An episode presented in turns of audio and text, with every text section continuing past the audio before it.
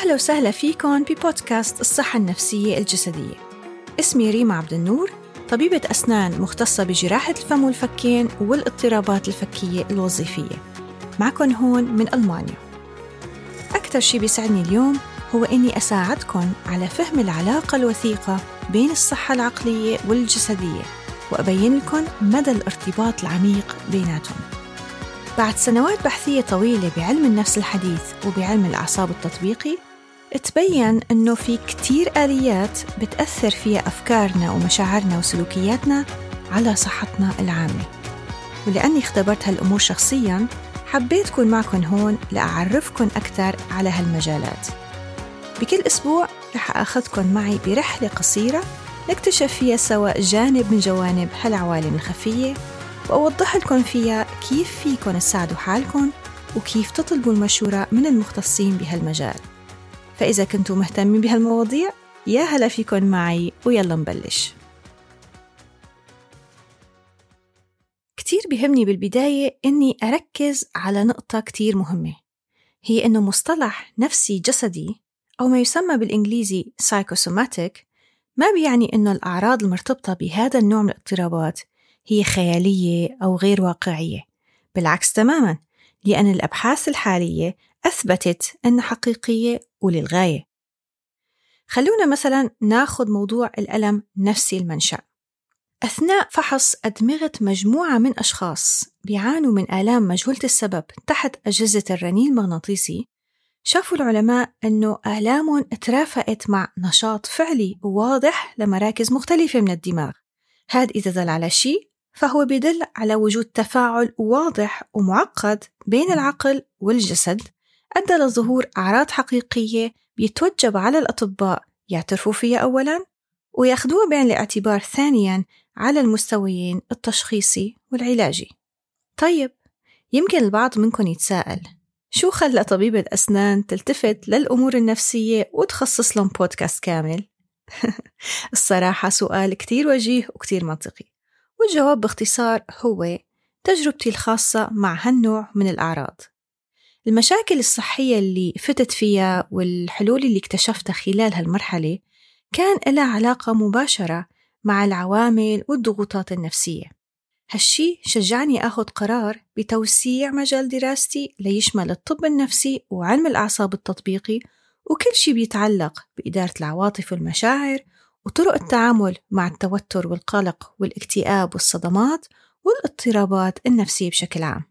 للحقيقة كحدا طول حياته ربيان بالوسط الطبي ما كنت متخيلة أبدا الحجم الفعلي للارتباط بين العقل والجسد. حتى بأيام دراستي الجامعية كنا ناخد مواضيع عن الطب النفسي كاختصاص مستقل بحد ذاته. بس ولا مرة بتذكر أنه انشرح لنا بالتفصيل عن كيفية ارتباط الضغوطات النفسية والعاطفية ببعض الحالات المرضية المعروفة.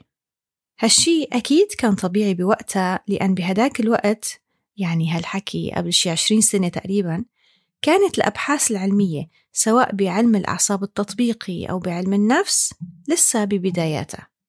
أما اليوم وبعد سنوات بحثية طويلة بهالمجالين بلش التوجه الطبي الحديث يميل لياخدهم بعين الاعتبار ويحاول يلاقي لهم صيغة يضمنهم فيها بخططه التشخيصية والعلاجية. طيب ليه من المهم بالنسبة إلكم كمستمعين إنكم تستكشفوا هالمجال معي؟ الصراحة كل واحد مننا أكيد مر أو عم يمر أو رح يمر بمجموعة واسعة من التحديات النفسية والعاطفية والفكرية يلي لابد تأثر على حياته بشكل أو بآخر فإذا أهملنا إدارة هالجوانب وما كان عنا فكرة وافية عن مدى تأثيرها على الصحة ممكن هالشي يخلينا نهمل الاهتمام بتوازننا العاطفي والنفسي ونلاقي حالنا مع الوقت عم نساهم تدريجيا بتدمير صحتنا الجسدية من دون ما نحس.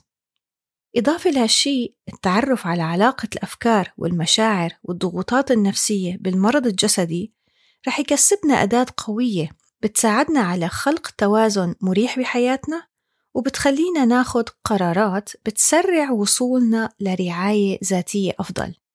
هالشي مو بس كفيل إنه يغير نوعية حياتنا نحو الأكثر صحة والأكثر إرضاء إلنا وإنما رح يتعداها ليشمل محيطنا وعلاقاتنا العائلية والمهنية والعامة. بكل حلقة رح ألقي الضوء على هالموضوع من زاوية مختلفة ورح جاوب على كتير من الأسئلة الشائعة بهالمجال مثل شو علاقة الحالة النفسية بالأمراض المزمنة؟ كيف فيني أعرف إذا كان المرض اللي بعاني منه هو جسدي بحت أو له مكون نفسي خفي؟ شو أكثر الأمراض النفسية الجسدية شيوعاً؟ كيف ممكن تأثر المشاعر أو الصدمات العاطفية على صحتي الجسدية؟ شو هي تقنيات التخفيف من التوتر وشو المعالجات المتوفرة حالياً؟ كيف فيني أغير من ال lifestyle الخاص فيني كرمال أحسن من صحتي؟ وغيرها كتير من الأسئلة المشابهة. وطبعا أكيد فيكن تشاركوني أسئلتكم حتى أجاوب عليهم بحلقات مخصصة لهالموضوع. فإذا كنتم مستعدين للانطلاق معي بدعوكم تشتركوا بالبودكاست. وتتابعوا حلقاته أول بأول مشان لا تفوتوا عليكم معلومات ممكن تغير وتحسن من نوعية حياتكم وحياة اللي بتحبوها. بتمنى تكونوا استفدتوا من هالحلقة. وإذا عجبتكم لا تنسوا تشيروها مع كل مين بتحسوا إنه رح يستفيد من معلوماتها مثلكم بودكاست الصحة النفسية الجسدية كنت معكم ريما عبد النور.